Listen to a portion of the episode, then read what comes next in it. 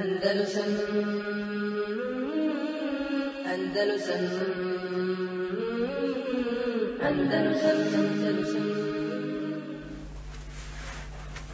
Ashabi, tako prenosu ashabe Selefovog umeta priliku klanja teravih namaza, da su, uh, da su kada bi klanjali četiri rekata, da su klanjali četiri rekata, pa bi pravili pauzu između svaka četiri rekata u, u rivajetu, ako se prenose da, da se klanja teravih namaz 20 rekata. Znači, nakon četiri rekata napravi malo, malo pauzu, neku pauzu, pa onda opet četiri kata pa pauzu i tako dalje. I zato je nazvano ovaj namaz teravih teravih e, znači e, što se vraća na istiraha na odmaranje. Znači uz klanjanje su odmarali. I odatle je nastalo onaj pošto tako klanjali u Mekiju Medini pa kad su pravili te pauze na teravih namazu a oni koji su, koji su kanjali u Haremu u Meki iskoristili tu priliku pauze od četiri rekata, između četiri rekata, da tavafi ovaj da izvrše tavaf oko Kabe sedam krugova. I onda je došli su na ideju o, drugi koji su klanjali u, ovaj, u Haremu u Medini, znači ka, o, kažu jel, ovi što klanjaju Mekke, oni imaju više salapa od nas. Klanjaju 20 rekata ili svejedno 8 shodno rivajet koliko su klanjali e, kad su uspostavili, kad je uspostavljeno klanjanje teravih namaza. A, oni klanjaju i još dodaju, znači još dodaju tavaf, znači oni imaju vreću vrijednost od nas teravih namaza, pa su došli na ideju, hajdemo mi sad na to, da mi onda dodamo više rekata pa su dodali na, na onih postojećih rekata e, uh, 20 dodali su još po dva rekata između se svaka četrika se klanja. Svaka četrika se klanja koliko se još doda? Još se doda koliko? Pet pauza. Pet puta dva deset rekata je tako? Deset rekata dodaju a onda otkuda ovaj, tako su računali, dodaju deset rekata i, uh, i onda ovaj, tako nastao malikijski mezeb, malikijskom mezebu, tako je nastao stav da su klanjali 39 rekata, dodavajući te, eh, te namaze koje su pravili u pauzama.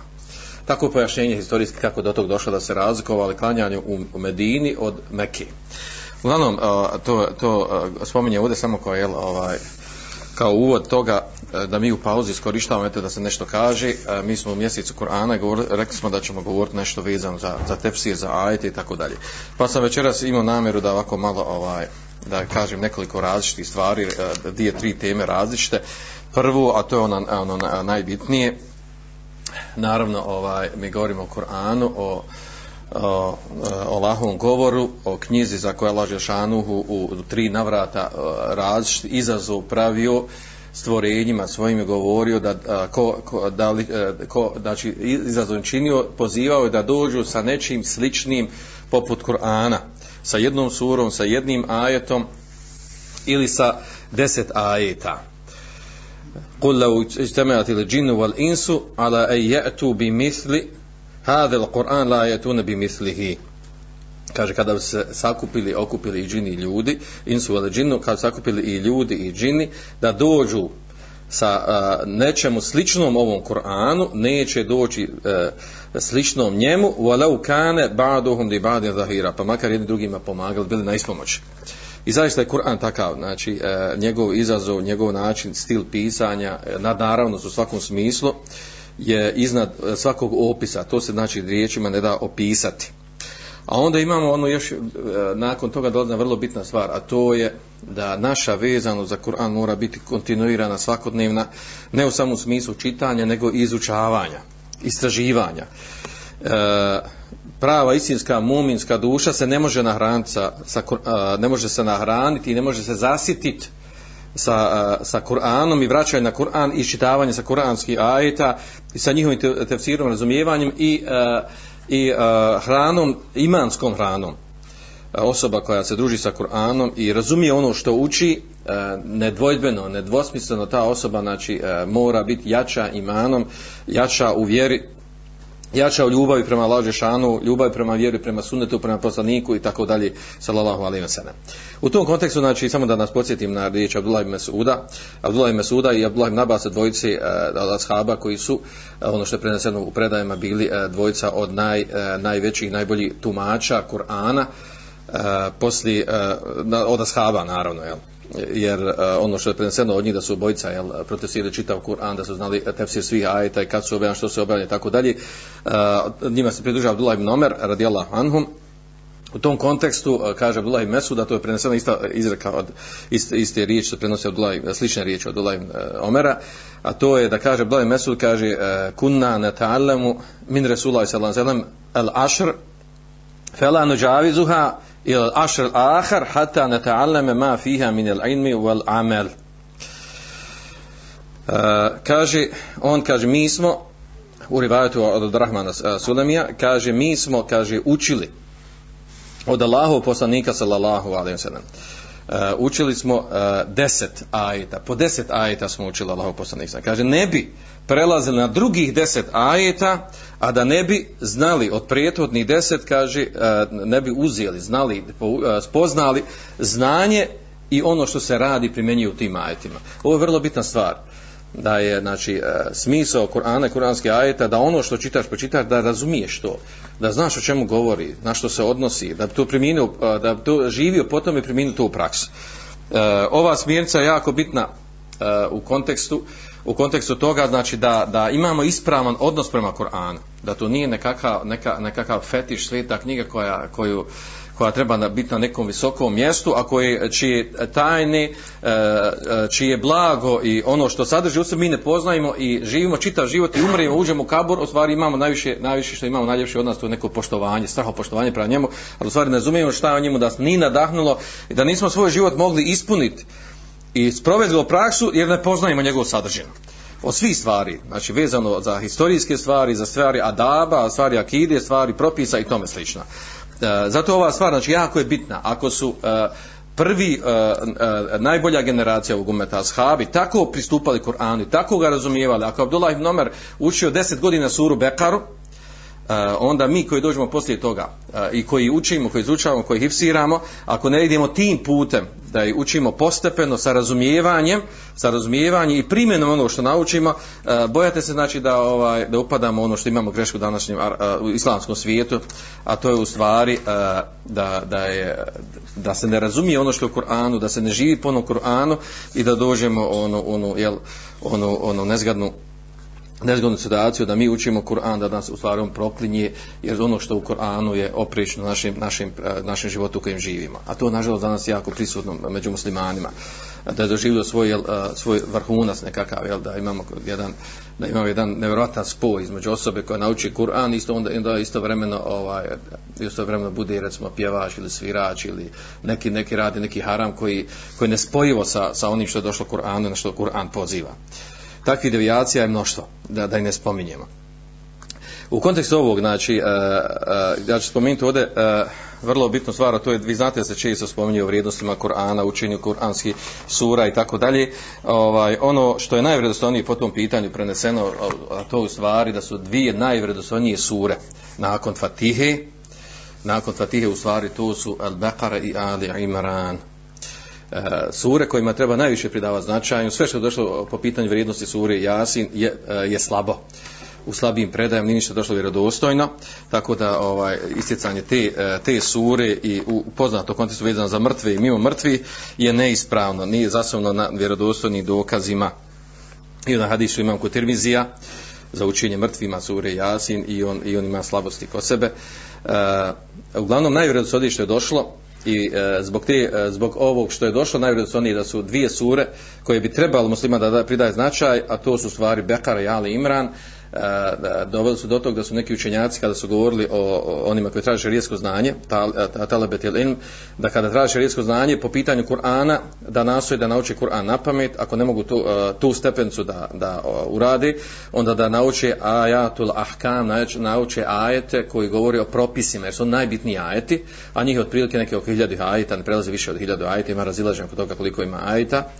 Uh, o hiljadu, znači hiljadu ajeta od 6200 i nešto. Uh, Eh, a onda nakon treća stepenca, ako se ne mogu niti ajeti svi uzeti naučiti napamet, onda treća stepenca je u stvari da se nauči uh, El Bekare i Ali Imran a onda da se ide na, na, na ostale sure. Zbog njihove bitnosti, jer, jer, jer je pohvala ti sura došla, najvrednije što je došlo, to je došlo za ove dvije sure. Da su one najvrijednije. I spomenut ću ta, te hadise koji govori, to bilježi muslim sva dva sahiha od Ebu Huriri radijallahu anhu, Eh, jedan hadis od Ebu Huriri, drugi Ebu Mami, uh, u rivajet kod Ebu Huriri došlo, la tež'alu bojute kome kabir, nemojte činiti od vaših kuća mezarja. Koji, u kojem kontekstu, već ćemo nastavku hadisa, misli se na mezariju se ne uči Kur'an i nemojte činiti svoje kuće poput mezarja u kojima se ne uči Kur'an ono, ovo, ono, ovo da govori indirektno u stvari da na mezarju se nauči Kur'an Jasin i druge, druge sure. Fa inil bejte alladhi tuqra tukrao fihi suratul Beqara la jedhuluhu šeitan. Zaista kuća u kojoj se uči sura Bekara u tu kuću ne ulazi šeitan.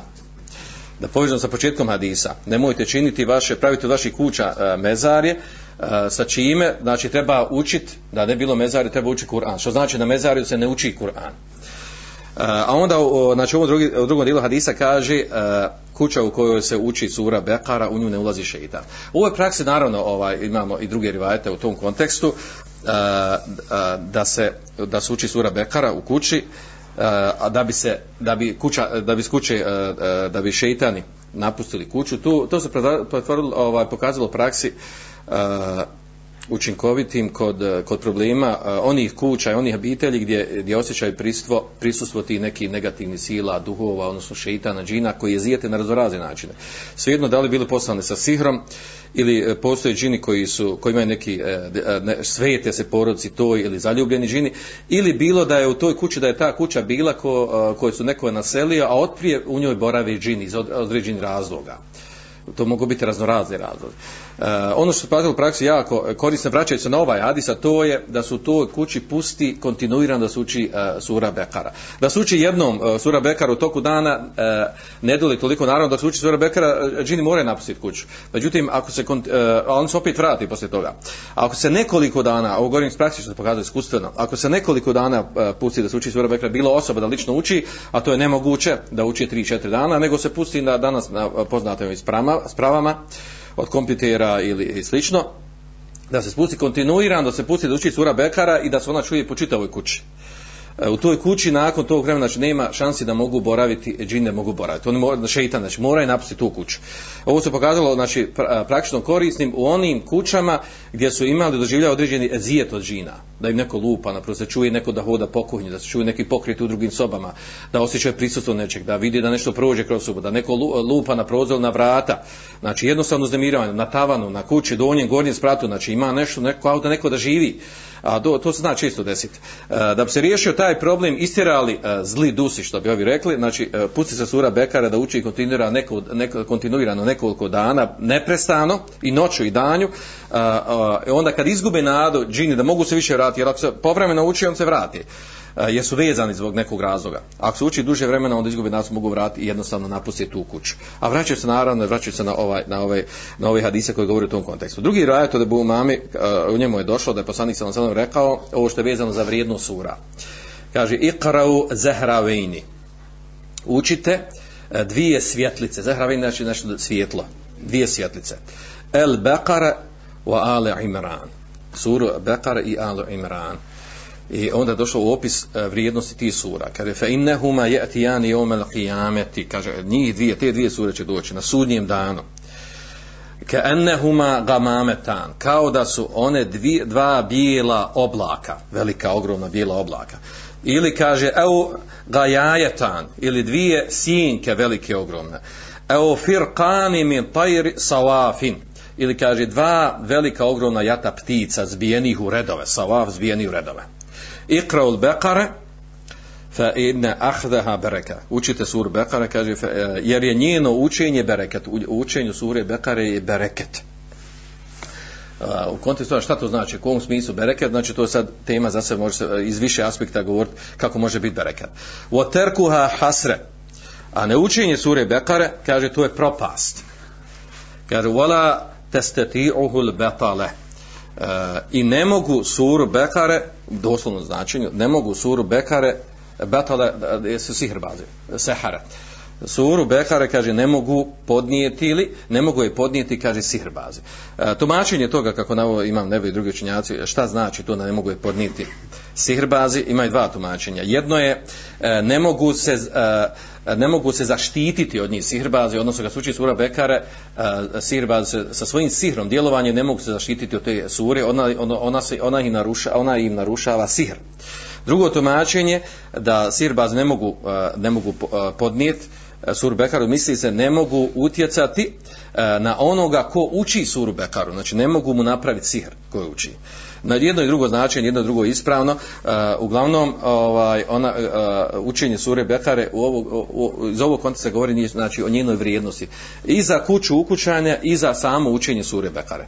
Uh, e, znači, zbog ovih hadisa koji su došli u vrijednosti sure Bekare, Uh, znači, uh, znači se opet ponovno na ono što su govorili učenjaci, a to je u stvari da da su e, da je najbolje najvrijednije na, e, na znači nakon Fatihe što je najbolje da se nešto nauči na pamet izučava da se počne sa ove dvije sure.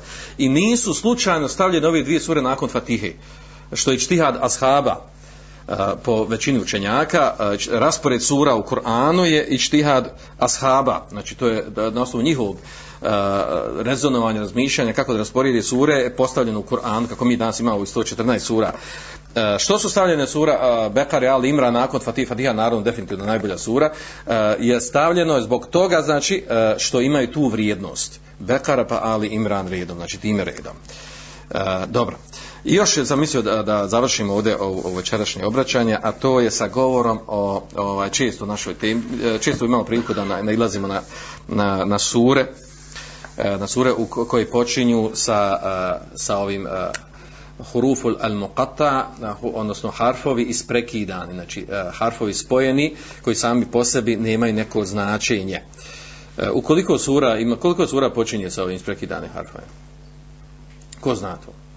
Koliko sura počinje sa isprekidanim harfovima? Nije puno. E, značenje tih isprekidanih harfova je vraća se na vraća se na ono razilaženje među učenjacima E, oko toga da li je to od znanja koje Allah Žešanu sačuvao samo za sebe, niko, niko drugi nema to znanje. A to je, e, to su takozvani jel, e, maani značenja kuranski ajeta koji su sakrivena koji ne zna niko osim Allah Žešanu. Oko toga ima razvijenje da, da li ulaze ovi harfovi. Uh, U svakom slučaju, e, učenjaci kada govore o ovoj temi, odmah na početku Kur'ana, e, kada počnu sa surom Bekara, e, Alif, La, Mim, govore o toj temi i ova, šta su rekli učenjaci oko, oko poimanja tih, poimanja tih harfova, tih harfova koji sam po sebi nemaju neko značenje. Uh, zašto sad spominjem ovo, ako toliko, pored toliko ajeta koji ima značenje, ima uzelo što nema značenje. Pa iz toga, znači, ako nam ovo, ako imamo uh, smisla da govorimo o ovome i značenju uh, harfova koji, gledajući ovako po vanjskom doslovnom uh, uh, kontaktu sa tim ajetima, ne znači ništa, jel? Ako o njima se može pričati i spomenut ćemo stavove na brzinu samo preleti šta su rekli učenjaci za te harfove možete misliti onda kako možemo ostalim surama i ostalim ajetima koliko mogu staviti u stvari dat nama nadahnuća u smislu i razumijevanja i znanja i ponavljanja i učenja. E, za onog naravno onog e, što kaže prenosi se od Osmana radijallahu anhu jel da da e, zdrava čista duša se ne može zasititi od učenja Kur'ana i nadah, nadahnivanja sa učenjem Kur'ana. Naravno ovdje se prvenstveno misli na učenje Kur'ana sa razumijevanjem. Pet poznati stavova po pitanju razumijevanja ovih uh, harfova isprekidanih uh, koje imamo na početku sura. Uh, razumirao je ovdje navodi kako ne razumirao uh, ovaj Abul Faraj uh, ibn Džauzije. E, kako on rezimirao u svojoj knjizi Zadul Mesir, e, jedna jako dobar, jako dobar tefsir, e, vrijednost ovog tefsira u tome što je autor nastojao za svaki ajet ili svaki dio ajeta Uh, oko, uh, u, uh, gdje postoji razilaženje oko bilo čega u ajetima, on je naveo stavove učenjaka. I tu mi je prvenstven bio cilj pristupa tefsiru, da rezimira stavove učenjaka e, u Lemi, davno e, izbjegavao je da spominje ovaj, tumačenja koji, e, koji su navode od ehlu dalaleta, od raznoraznih skupina koji skrinu za pravog puta, nego vraćaju se na ehlu sune, na razumijevanje kuranski ajeta. I ovo je jako bitno, kada nekog ne, interesuje se neki kuranski ajet i hoće da zna njegovo značenje, tumačenje, vrati se na ovaj tefsir dovoljno to fadla ovom tefsiru da se Ibn, Taymije vraća na ovaj tefsir. Kada hoće spomene stavove učenjaka oko razumijevanja nekog ajeta ili dijela ajeta, vrati se na ovaj tefsir i spomene te stavove. Što znači da je tefsir sa te strane e, pouzdan i da može biti e, merđija, odnosno knjiga na koju se možeš vraćati po pitanju tumačenja razumijevanja kuranskih ajeta. E, nedostatak koji su pregovorili određeni, neki učenjaci u ovom tefsiru u tome da nije e, sam autor da on nije u stvari dolazio, E, nije odabirao, e, nije navodio odabrano mišljenje po pitanju tih mišljenja koje navode, koje je najbliže ispravno. Za razliku recimo od Ibn Kethira, od Ibn Đerja Taberija ili Begavija, koji kada spomenu stavove učenjaka, navedu da je Allah zna najbolje bliže, najbliže uh, shodno argumentima, dokazima, to je to mišljenje po pitanju tumačenja ajeta. Uglavnom, znači, pet poznate mišljenja po pitanju ovaj, razumijevanja isprekidanih harfova je sljedeće. Prvo mišljenje da je to minjan mutešabih, la ya'lamu ma'naha illa Allah azza wa jalla. Prvo mišljenje što sam malo prije spomenuo to je da je da su da su to ajeti mutashabih. Mutashabih znači čije značenje nejasno. Uh, značenje ajete koje je jasno to su muhkem ajeti. Znači jasno, nedvosmisleno. Ima i neko značenje, mogu se razumjeti, mogu se tumačiti, iako se učenjaci razilaze oko tog značenja. A, imamo ajete, znači mutešab skriveno znači, kao da je skriveno, nejasno. Uh, naravno ovdje je vrlo zanimljiva stvar da, su, da se novotari novotari iz, uh, od islamskih sekti uglavnom vraćaju u svom tumačenju mnogi stvari koje spominju vraćaju se na ajete koje su mutešabih. Na ajete znači čije značenje nije toliko jasno. Čije se značenje pojašnjava u ajetima koji su muhkeme ajetima koji su jasni nedvosmisleni ali u tom je jel odlika e, karakteristika e, e, e sekti novotara. Što se vraćaju e, sekte novotari na, na kuranske ajete koji su mutešavi? E, zato što oni prvo dođu sa novotarijom, izmisle tu novotariju ili preuzme od nekog, I onda tek traži dokaze za svoju novotariju. Za razliku od ehlu sunevel džema, oni, e, znači, oni uzimaju da je nešto od islama zato što ukazuju šerijski tekstovi na to. Zato znači došlo u Koranu i Sunnetu i govori o tome pa kažu ovo je naš stav zato što imamo Koran i Sunnet. Dok novotari prvo dođu sa svojom novotarijom i onda traži argumente dokaze pa uzmaju nejasne ajete sa njima dokazuju jer se njih može razumjeti svašta. A ove jasne ajete odbacuju i kažu ne, nije, nije to to značenje jer i pobija kaže ovo nejasan ajet. Dokazuju e, svo, svoj, argumentiraju sa nejasnim ajetima a odbacuju jasne ajete ili uh, hadise za hadise kažu da su, da su to e, uh, hadisu, uh, hadise koji je uh, haber vahid, da je to haber vahid, da su hadisi koji nisu preseni mutevatiru, kao on se uzmaju u, kao dokaze, on su, oni mogu biti izmišljeni, oni nisu dokaze sa kojima se presjeca po, po tim pitam i tako dalje. Tako da novotari, znači tako barataju sa šerijaskim tekstom. Ovo, ovo, nisu, ovo nije moj govor, govorio, posebno govorio o tome šeji Islam i Temije, o tome kako novotari pristupaju šerijaskim tekstom u argumentiranju, odnosno odbacivanju naravno. Pa ovo je znači prvo mišljenje. Da su da je značenje ove ajete od od znači od ajatul mutešabihat, znači od ajeta čije značenje nejasno, skriveno znači, nije jasno. Dobro, drugo mišljenje kaže eh, en ma'naha ene Allahu eh, eh, da je značenje tih ajeta kaže ana Allahu a'lamu ana Allahu a'lamu kaže ovo mišljenje navodi da je to da se prenosi od Ibn Abasa također od Abdullah ibn Mas'uda Sa'id ibn Džubeira šta znači ovdje ana ma'nahu da zna, znači Allah Đalešani najbolje zna to značenje. Znači u stvari da mi ne znamo. Znači Allah Đalešani kod Allah e, to značenje, mi njega, mi njega ne znamo. Treće značenje kaže enehu kasemun, da je to zakletva da se Allah Žešanu sa tim harfovima u stvari da je to da je se zaklinje sa njima. Da je to e sad imaju tumačenje toga kako kako to može biti zakljetva svaki ova harf e, kako ukazuje na zakljetvu Uh, E, da ne vodimo ovdje, znači to mišljenje najviše se prepisuje e, i Abdullah ibn Abbasu i, i Krimetu. Četvrto mišljenje, enaha hurufu min esma, uh, kaže, u stvari, kakvi esma, kaže, tu su dva stava, uh, da, da su to u stvari uh, od Allahovih imena, da ovi harfovi u stvari znači Allahova imena. Pa su onda ušli u ulazu detalje toga da tumači svake ove harfove, kako, s koje strane i na koje ime upućuju od Allahovih imena. E, to detalje, znači on navodi ovdje neke detalje oko toga, da, ne, da se ne udubljimo e, za tu stvar. Dobro, e, i zadnje ovaj peto mišljenje, znači ulazak toga tumači kako koji harf, kako, šta je elif, elif znači kao Allah da lam znači jedno drugo ime, mim znači treće ime, znači e, približno kako to je i štiha, znači ima dokaza za takve stvari. I peto mišljenje, enahu ismun mi esma'il Kur'an, da su stvari ovi huruf al muqatar, da su stvari muqatar, da su to stvari imena nazivi Kur'ana, drugi naziv za Kur'ana. Ovo je inače mišljenje od Šabija, Katade i Ibn Đurejđa. Uh, I on završava sa ovim mišljenjima. E, navodi pet mišljenja. Međutim, nije naveo jedno od najbitnijih mišljenja, stvar koji mnogi uh, učenjaci u savremeno vrijeme smatraju da je naj, da je ono uh, da je ono najbliže ispravno. A koje je to mišljenje? On je naveo ovih pet mišljenja. Da je ponovio, znači, da je prvo značenje uh, da, da da prvo znači da kažu da te mute, da ajte da su mutešavi. Drugo znači da, Allah, da, da jedino Allah šanu zna šta to znači. E, treće znači da, da se to zakletva, Allah šanu zaklinje sa tim harfovima. E, četvrto da, da je to od Allahovih imena i, i peto da je to, da je to od imena Kur'ana da svaki harf znači neko ime od Kur'ana. A onda nije spomenuo šesto mišljenje e, koji su mnogi e, prihvatili od, e, i od savremenih priješnjih činjaka da najbliže, a to je u stvari da Allah Želšanu sa ovim harfovima izaziva, pravi nekakav izazov stvorenjima od džina i ljudi. Na koji način? Kaže, kao da Allah Želšanu kaže, evo, ovaj Kur'an je načinjen, sačinjen, objavljen sa nečim poput ovih harfova. Elif, la, mim, ha, mim, ta, ha i tome slično. Sami po sebi ti harfovi u stvari ništa ne znače. Jel? Kad ih ovako stavimo, oni nemaju značenja. Uh, oni su, znači, uh, od ovih harfova, od ovih slova je načinje Kur'an. Uh, pa pravi nama Allah šanu izazov, a onda, znači, ostali ajati ko govori, znači, od tih istih harfova je, znači, uh, znači došla objava. Znači, u, u, naravno, u ajatima ostalih se pojašnjavaju propisi od, od, od, od svih uh, ogranaka vjeri. E, pa kao da se kaže, evo i vama ti harfovi, eto vam harfovi, pa de vi napište. Ja, uh, Allah Žešanu je objavio knjigu sa ovim harfovima, evo i vama izazov, eto ti harfovi, i vi sa tim harfovima načinite nešto slično tome.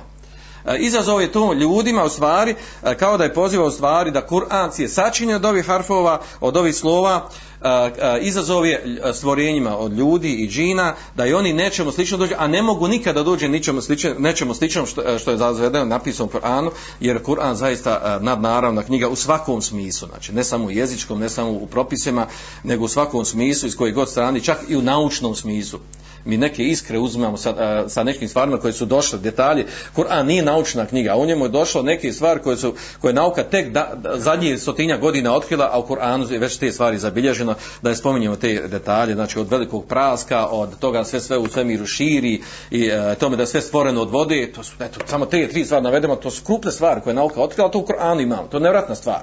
A Kur'an nije naučna knjiga, ni ovo fizika i hemija u Kur'anu. Znači ovo je vjerska knjiga, od Allahov govor. Usputno se te stvari spominju. A dođe s nekim otkrićima, nekim krupnim, velikim, gdje se čovjek izbezumi, naučnik, gdje naučnik primi islam zbog toga. Kad čuje da to može biti u jednoj knjizi koju je pisao čovjek koji je bio nepismen, koji je zapisao, zabilježen, naravno, koji je spušten od Džibrila. Molim Allah, Žešanu da poveća, da poveća iman i vjeru, da nas uputi, da ću učeni svojim miljenicama, svanika Allahume, vehamke, šedan, lajte, sakve, koje tu bude. Andalusam, Andalusam Andalusam Andalusam